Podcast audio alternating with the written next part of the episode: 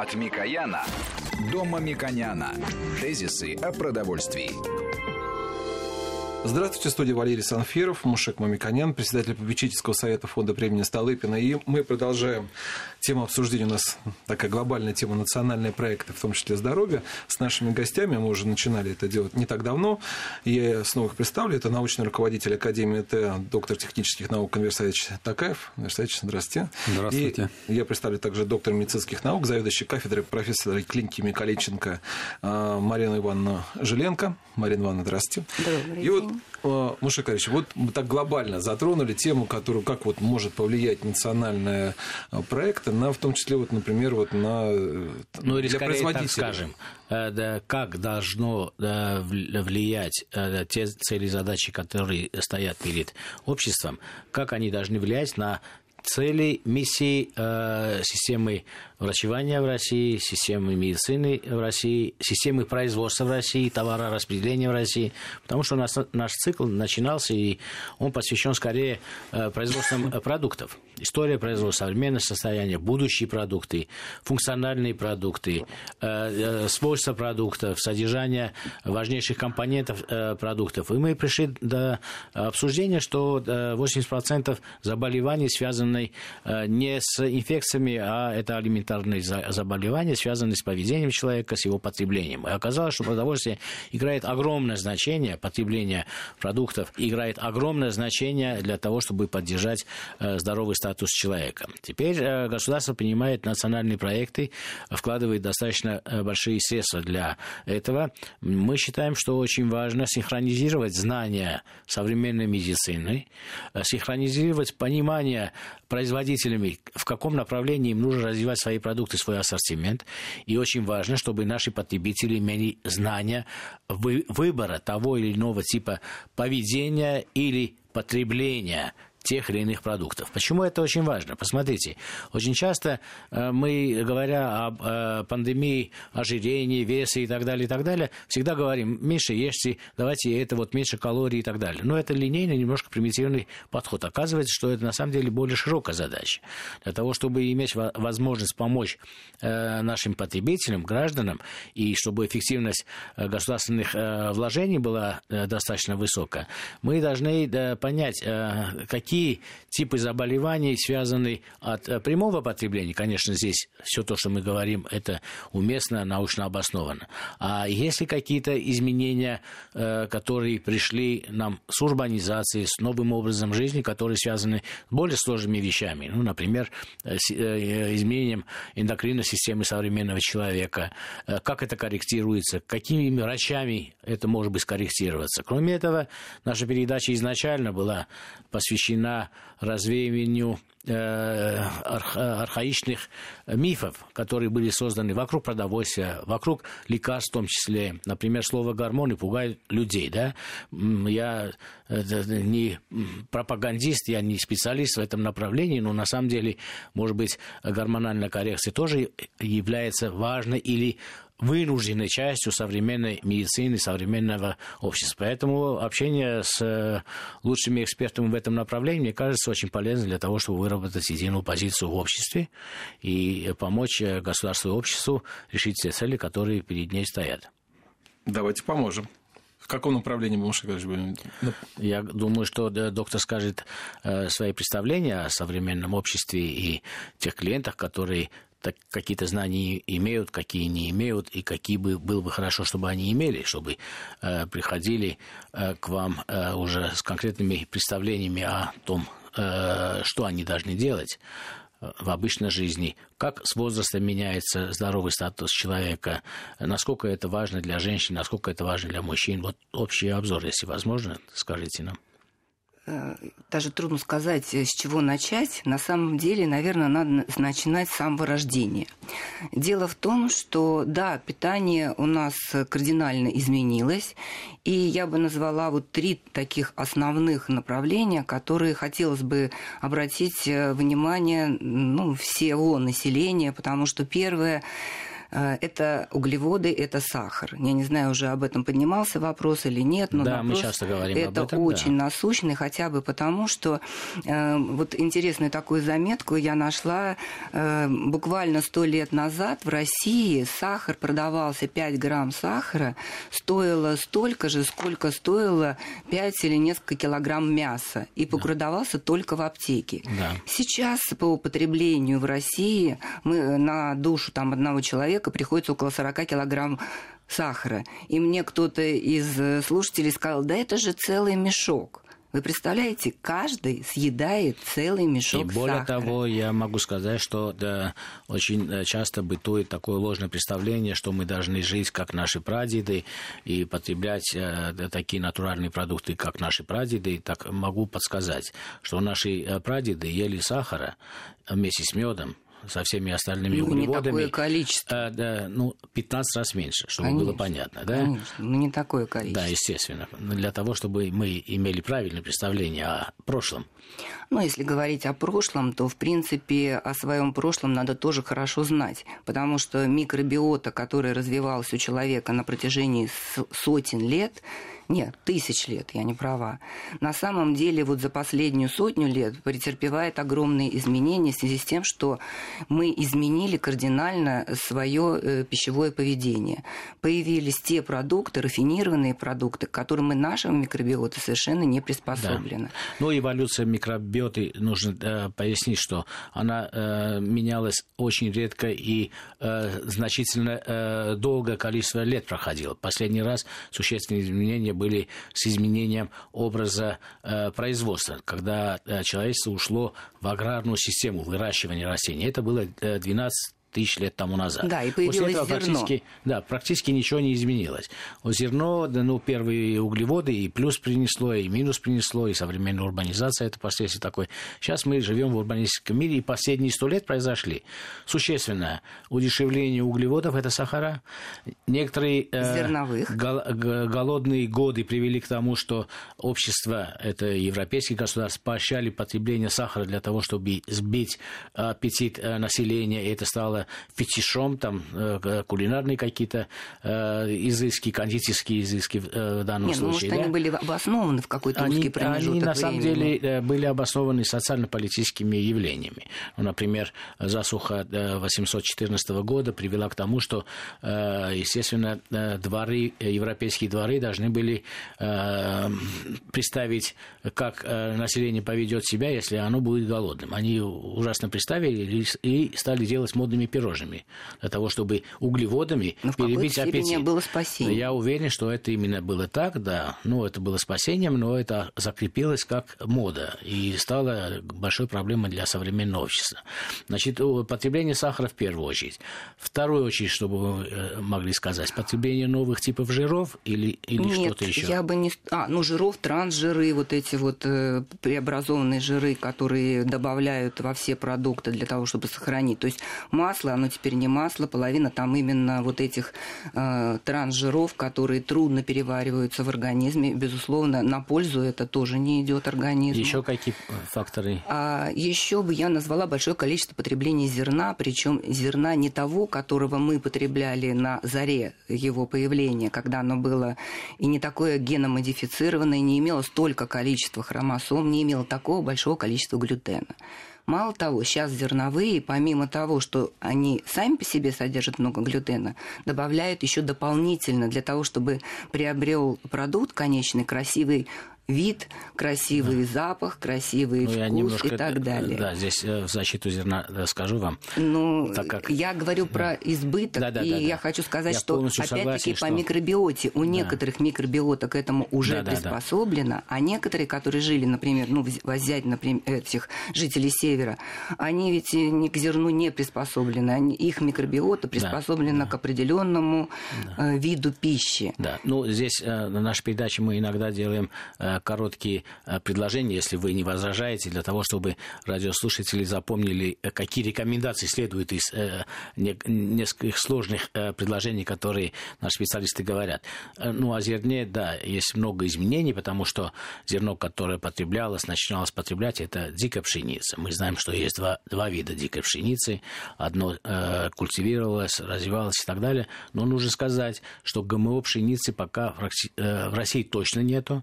Э, в мире, но это не имеет смысла. ГМО, там другие способы увеличения эффективности. А если говорить о древней пшенице и ген древней пшеницы, то скорее я бы напрямую рекомендовал есть полбу, потому что полба – это разновидность э, э, древней культуры, и, в принципе, если мы говорим о более сложных вещах, как поддержание микробиома человека, то скорее полба, которая э, в Южной России до сих пор, она и, и употреблялась без нашего предложения, и, и сейчас э, в Москве много магазинов предлагают эту полбу, в Кавказских республиках, за Кавказе это достаточно э, такой стабильный, традиционный способ потребления зерновых. И, естественно, наверное, мы с вами должны сказать, что рафинирование зерна – это не очень хорошо, поэтому э, белая мука это хуже, чем мука с отрубями и так далее, и так далее. Это еще один фактор, который увеличивает долю в общем объеме потребления, долю э, чистых углеводов, Имеет сахара. высокий гликемический индекс, да. даже выше, чем у сахара. Да, теперь вот гликемический э, индекс очень часто непонятен, врачам все понятно, они между собой там говорят, и все им вроде логично, понятно. Иногда даже говорят, вот морковка это хорошо, но когда ты варишь морковку, гликемический индекс повышает существенно. Вот объясните, как это происходит, и вот как быть э, осторожным, если э, у человека есть риск повышения э, сахара, ну, такой риск практически у огромного количества населения сегодня есть, в каком случае гликемический индекс может подняться? Если сырой продукт имеет какой-то гликемический индекс, при термообработке он может быть увеличен или нет? Или это все-таки не совсем научно? Ну, при термообработке, например, овощей, да. Э, гликемический индекс не будет меняться кардинально. Поэтому можно потреблять и сырые овощи, можно и переработанные, потому что, опять-таки, касаясь микробиоты, одна усвоит э, вот эти сырые овощи, а другой надо будет, во всяком случае, как-то их хотя бы минимально обработать. Mm-hmm. Это не говорят о том, что их надо доводить до кашицеобразного состояния, но, во всяком случае, какая-то термическая обработка mm-hmm. для некоторых тоже будет необходима. И потом упрощать все вот для всех одно что-то выработать и подать, это, наверное, не самое правильное будет направление. Ну, это самое что... неправильно, потому что человек формировался как вид в разных географических да. условиях, потреблял разные продукты. Будут да. разные продукты. Да. Вот опять, если затрагивать тот же момент, молоко молочные продукты. Даже если проследить по России, то э, чувствительность или недостаточность лактозы, она прослеживается значит, более западных областях потреб... Э, высокие, в общем-то, возможность потребления лактозы. А чем дальше к востоку, там вообще лактозная недостаточность у огромного процента, чуть ли не у 80% жителей. Да. Ну, а касаемо Китая, там Японии, там вообще 99,9%. Да, ну, мы понимаем, что это от э, гаполагром зависит от происхождения людей. Конечно, но тогда да? встает вопрос о да. применении и потреблении молочных продуктов. То есть, да, кому-то они будут да. хороши, а кому-то они принесут только вред, который проявится различными патологическими состояниями. Здесь э, нужно такой э, э, прямую, наверное, рекомендацию. Люди э, практически все сегодня понимают, им молоко полезно или не полезно с точки зрения там, переносимости. Это достаточно известно. Нет, Кроме не понимают, этого, не в магазинах э, сейчас очень много э, есть предложений э, без лактозы молочных продуктов. И, в принципе, можем напрямую рекомендовать. Попробуйте и эти продукты, в том числе, если вы почувствуете, что улучшается э, ваш обмен или каким-то образом ваше самочувствие, то в этом случае, наверное, ну, если там дальше идти, можем проверить, например, э, по генотипу, усваивается молоко или не усваивается. А можно еще предложить один момент? Конечно. Можно отказаться месяца на три, например, от полностью от молочных продуктов, и если через три месяца вы начнете их опять использовать, и на самом деле возникнут какие-то патологические реакции, то, скорее всего, у вас была непереносимость. Да. То есть организм уже понял, что ему не надо, угу. потому что когда мы даем очень много продуктов, трудно бедному разобраться, что можно, что нельзя, и он уже прекращает реагировать. Чтобы наши коллеги из молочной промышленности не думали, что мы на три месяца хотим сократить потребление, а, может быть, сказать, что современные методы... Мушек скажем это после небольшой паузы. Да. Напомню сейчас, что у нас с Мушеком мы вернемся к нашим гостям, к Марине Ивановне Желенко и Веру Саевичу Такаеву, чтобы обсудить дальше, как нам действовать, чтобы наша промышленность действовала в каком направлении с учетом опыта, накопленного за последнее столетие. Тезисы о продовольствии. От Микояна до Мамиконяна. Тезисы о продовольствии.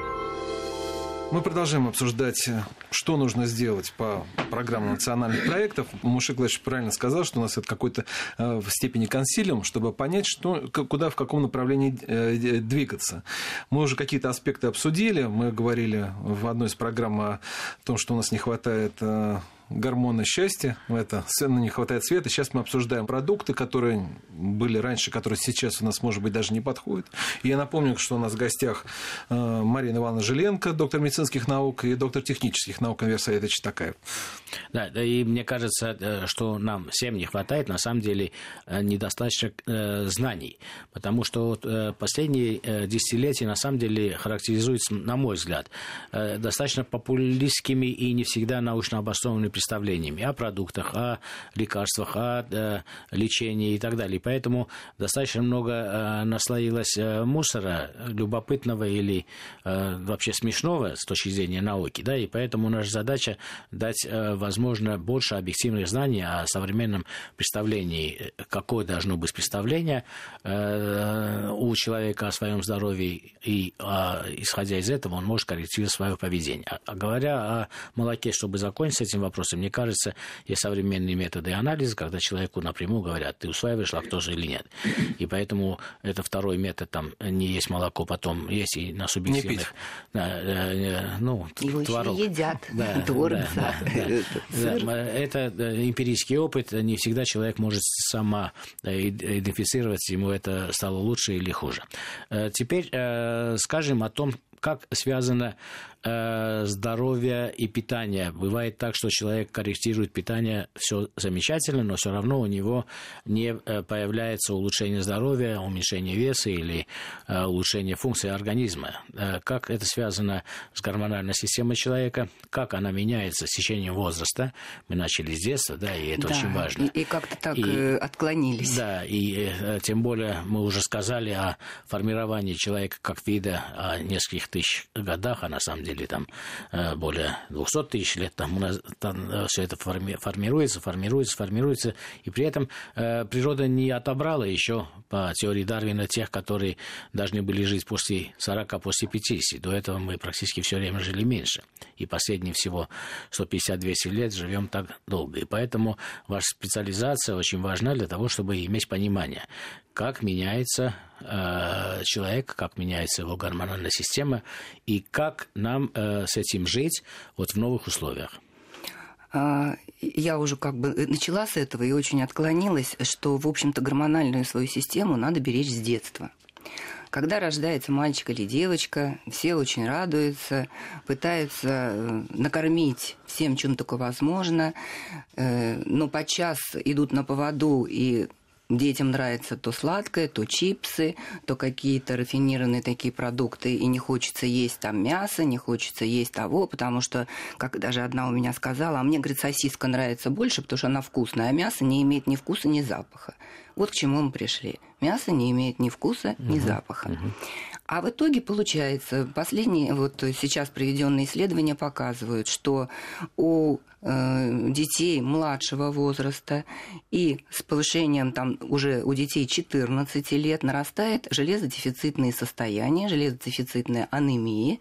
И вот э, Китай, японские были исследования, они уже очень тщательно следят за состоянием девочек, э, показали, что с началом менструации две трети девочек имеют железодефицитное Нужно состояние. Сказать нашим радиослушателям, что анемия, о которой вы говорите, характерна была для женщин за 40 обычно, правильно? Если да, да. Советское... Ну, или те, и которые вот, рожали, да, да, которые да, уже да, да, да, имели Что это означает для здоровья в этом возрасте? А для здоровья это означает э, очень нехорошее явление. Дело в том, что наши энергетические станции, такие, как, которые производят э, энергию митохондрии, они нуждаются в кислороде. Нет железа, нет кислорода. А если нет энергии, яйцеклетки, которые заложены в яичниках, они не развиваются, потому что это очень энергоемкий орган. И там нужны огромное количество энергии для того, чтобы эта яйцеклетка стала развиваться, и для того, чтобы она овулировала, и после этого создается э, специальное тело, которое называется желтым, и оно еще само производит гормоны.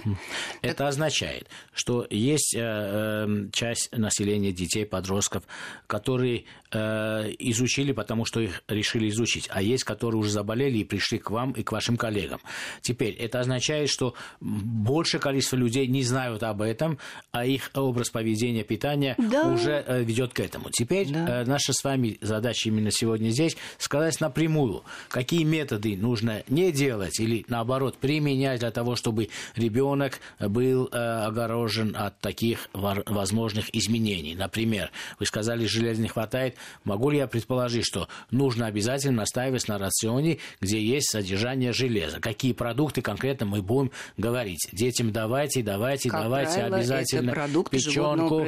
Да, печенка, печенку, мясо, да. мясо э, э, яйцо, можно сказать, мое любимое, я всегда да, говорю. Да. И, э, а когда уже есть существенное отклонение, они приходят препараты, к вам, коллегам, да, есть препараты. Есть э, функциональные препараты, которые, наверное, улучшают состояние железом. Да? Но когда мы говорим о железе, насколько мне известно, есть современные исследования о том, что с возрастом избыток железа тоже есть у каких-то людей, и у мужчин в большей степени, и это может худшую сторону Вы знаете, влияет. как правило, избытка железа нет. Не бывает, да. Э, бывает повышенные концентрации, например, ферритина, запасов да, железа, да, да. которые как раз-таки э, не свидетельствуют о недостатке. В крови как раз может быть и дефицит железа. Да. Но сам по себе вот этот высокий ферритин, он бывает высоким, э, ну, пока известно два случая. Это предполагаемый какой-то онкологический процесс да. или воспалительный процесс. Да. Поэтому, если такой высокий ферритин находит, надо обследовать организм да. очень тщательно. То есть это к питанию предмет... отношения в данном нет, случае не предмет... будет иметь. Нет, нет, Поэтому нет. мы должны, да, еще раз повторить нашу рекомендацию. Продукты животного происхождения. Туда входит мясо, все виды мясо, молоко, э, рыба, яйцо. Очень важно для того, чтобы с раннего детства человек привыкал к этим продуктам. И еще важно э, дополнительно дополнение скажу, с вашего разрешения, Инверсатишевой. Если мы даем ребенку, например, такой полноценный продукт, то резко его реакции на то, что перехватить что-нибудь сладенькое, падает. падает. Это очень важное явление, потому что когда мы говорим о диетах и так далее, очень часто инстинктивно человек там угощают, там э, в комнате находится да, печенье и так далее, он перехватывает. У него будут существенно меньше эти желания, mm-hmm. это будет со временем все меньше и меньше, и по концу э, жизни мы увидим, что человек получил сахар на полтонны меньше. И это существенно сэкономит сэкономил его здоровье. Это, конечно, шутка. На полтонны я еще не успел почитать в голове. Но на самом деле это существенно дает возможность быть более аккуратным в выборе э, той пищи, которую человек потребляет э, спонтанно. Кстати говоря, вот я хотел спросить, если позволите, Мушаклевич, Марина Ивановна, вы сказали, что вот если вот ребенок говорит о том, что э, мясо не имеет вкуса, э, но я тоже также могу сказать, что, например, вот печень-то имеет вкус, но он такой настолько неприятный для ребенка, что есть он вряд ли, он вряд ли захочет на постоянной основе. Вот мы говорили о том, что рыбий жир у нас смогли, а смогла промышленность сделать в виде капсулы, которая теперь э, позволяет. А вот как-то можно этот вопрос вот тоже решить? Вроде бы, с одной стороны, полезные при, э, для многих людей э, продукты питания, но они просто физически их не могут именно из-за запаха есть. Вы знаете, не я не вкуса, замечала, да, мне кажется, мясо, очень не, хороший Не кулинарно вкус. обработанное. Нет, ну если не, приготовить, все приготовить не, я, я могу да, сказать свое мнение, ну, потом не говорить, что я не даю гостям говорить. Не даешь. Да. на самом деле способы обработки дают возможность, и это природа человека он э, любит не пожаренный, а термообработанный продукт по своей природе. Если печень правильно э, термообработать, то человек не может не полюбить. И кроме этого, есть эмоциональная составляющая.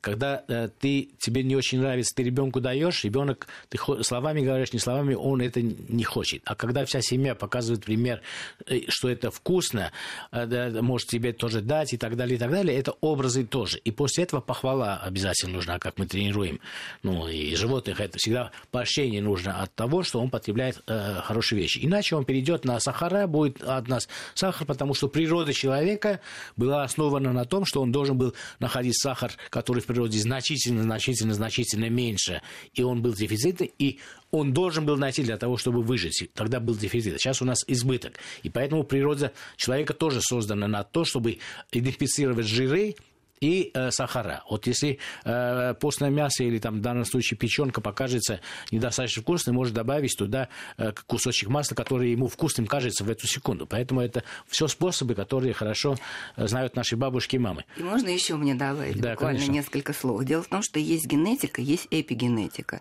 Можно иметь какое-то тяжелое генетическое заболевание, но если правильная обстановка, правильное питание, правильное с детства э, приучают э, к определенной пище, и зная, что вот это нельзя тебе, это вот ты должен обязательно принимать, ты должен обязательно заниматься спортивными какими-то упражнениями, у тебя должны быть мышцы, ты должен быть активным, ты должен питаться так, то на 80% эта эпигенетика создает дальнейшие условия для и поведения, да. поведения и Теперь поведение наших э, торговых организаций э, и производителей. На самом деле, одни спрашиваешь, говорят, эти не предоставляют нам э, достаточное количество таких важных продуктов, которые нужны населению.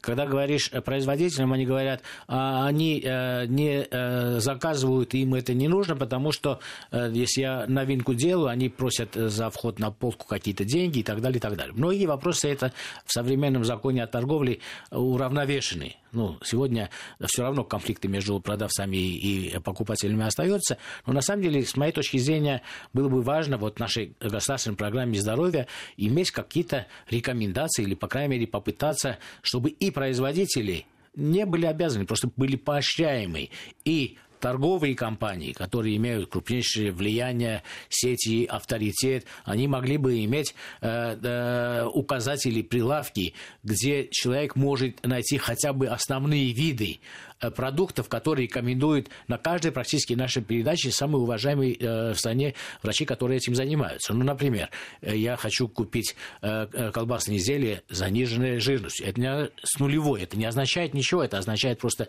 я эту продукцию люблю, она удобна, она хороша, но чуть меньше вреда, который связан с жиром, я хочу получить с этой продукции. Это должно быть представлено, должно быть. Есть люди, которые хотят, ну, например, вегетарианский продукт, хотя мы рекомендуем вегетарианцам обязательно яйцо хотя бы добавить для них отдельно группы.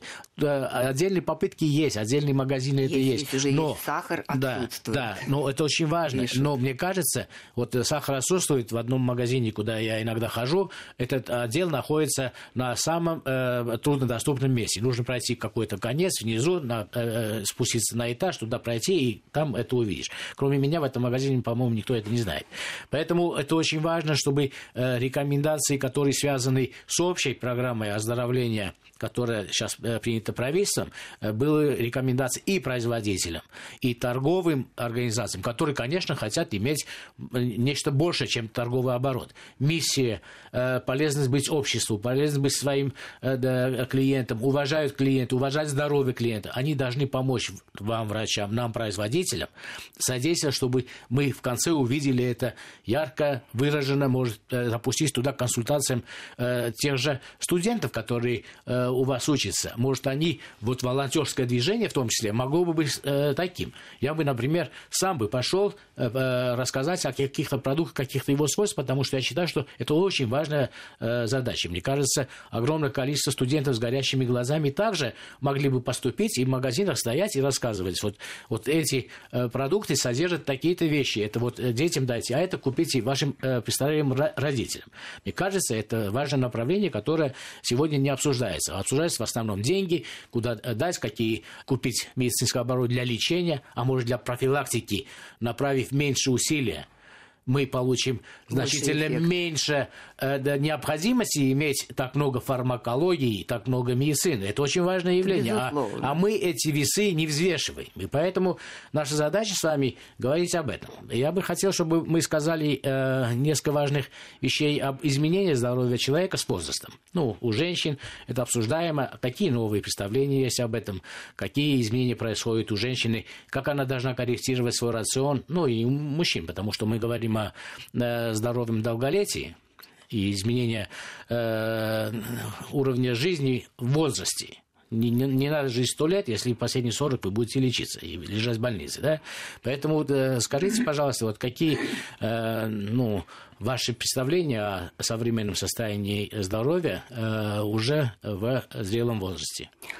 В определенном возрасте ну, где-то около 45, женщина начинает замечать, мужчина не очень замечает, но на самом деле это происходит То же самое, да. тоже, вдруг повышается вес. Так. увеличивается окружность талии, так сказать, э, спасательный круг появляется такой, и женщина начинает метаться, э, бросаться из одной крайности диеты в другую крайность, другой диеты. Э, хочу сразу сказать, что ни одна диета не обеспечивает никогда сохранение вот этого исходного веса, которое бы она хотела. Почему? Потому что уж если менять, надо менять и применять не диету, а менять образ жизни. Это в первую очередь. А во вторую надо понимать, что эта прибавка веса происходит не потому, что она вдруг стала много есть, а потому что у нее изменился уровень гормонов. Да, вот здесь на секунду это очень важный момент, вы говорите, потому что очень часто мы, когда разговариваем с врачами и диетологами, и, очень часто получается так, что все равно э, нужно баланс э, получаемых калорий и затрачиваемых калорий соблюдать. В этом случае вы будете здоровы.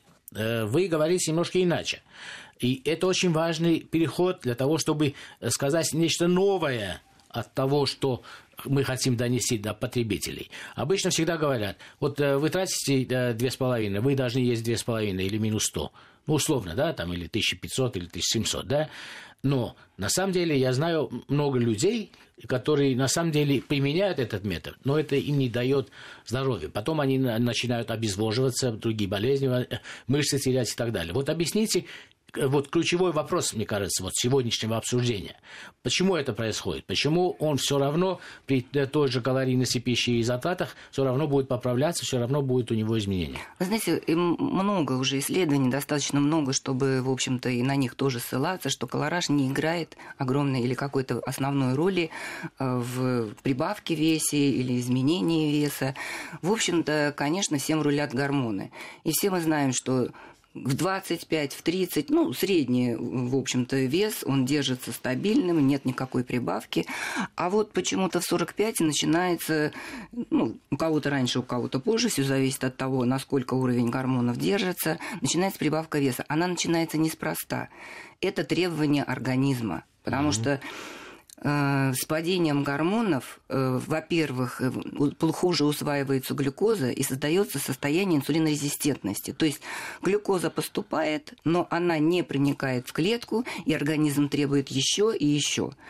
И одним из регуляторов, одним из основных вот таких моментов это является снижение уровня гормонов, потому что они на это влияют, на этот процесс. Э, с снижением гормонов связан не только этот процесс. Это, это э, можно сказать, а, на, организм вынужден накапливать жиры для да, того, чтобы... чтобы там синтезировать, синтезировать гормоны. Да. Они не такие. Да, да. А, а, мне, не... мне кажется, так легче понять обычному человеку. Например, мне это понятнее, что э, ваш организм э, не нуждается в калориях, но он запасается жирами, для того, потому что он синтезирует гормоны. Это означает, что для синтеза гормонов очень важно жир. И в молодом, в любом возрасте... Конечно. Да, ну, получается, что вам нужно больше э, гормонов из-за падения, ну, хотя бы статус гормонов поддержать, а жира уже не хватает. Поэтому организм накапливает жир, так, нет, грубо говоря. Нет, э, гормоны синтезируются в яичниках в определенном mm-hmm. возрасте, mm-hmm. когда заканчивается вот этот реальный резерв, о да. котором я говорила, да-да. который да. надо сохранять еще да. в юном возрасте.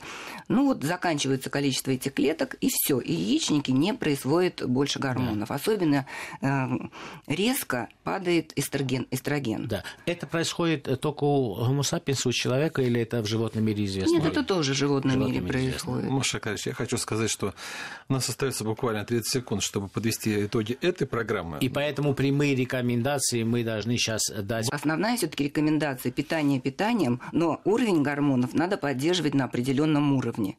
К врачу нужно прийти. Обязательно надо уровень, прийти да. к врачу. Не надо бояться гормонов, потому что некоторые считают, что гормоны, если я начну, и с ужасом я начну толстеть. Я говорю, да вы уже пришли 140 килограмм, и боитесь, что вы еще потолстеете. Наоборот, если мы дадим гормоны, э, организм получит то, чего не достает, и он не будет держаться за этот вес. Итог нашей программы только один. Мы должны э, развеять мифы относительно того, что является гормоном. И это, мне кажется, очень важная задача, потому что этот миф формировался с советского периода, он существовал в разных странах, в разных видах, и поэтому пока мы этот миф не развенчаем на новой научной основе, мы дальше пойти не можем. Ну что ж, я благодарю. У нас видно, что стоит еще обсудить этот вопрос, и мы это сделаем обязательно в нашей следующей программе. А сейчас я благодарю Марину Ивановну Желенко, доктора медицинских наук НВР Саида Читакая. Он, правда, в этот раз мало говорил, но надеюсь, что в следующей программе у нас будет несколько больше. Мушек Мамиканян и правил программы Валерий Санфиров. Всего вам доброго. Тезисы о продовольствии.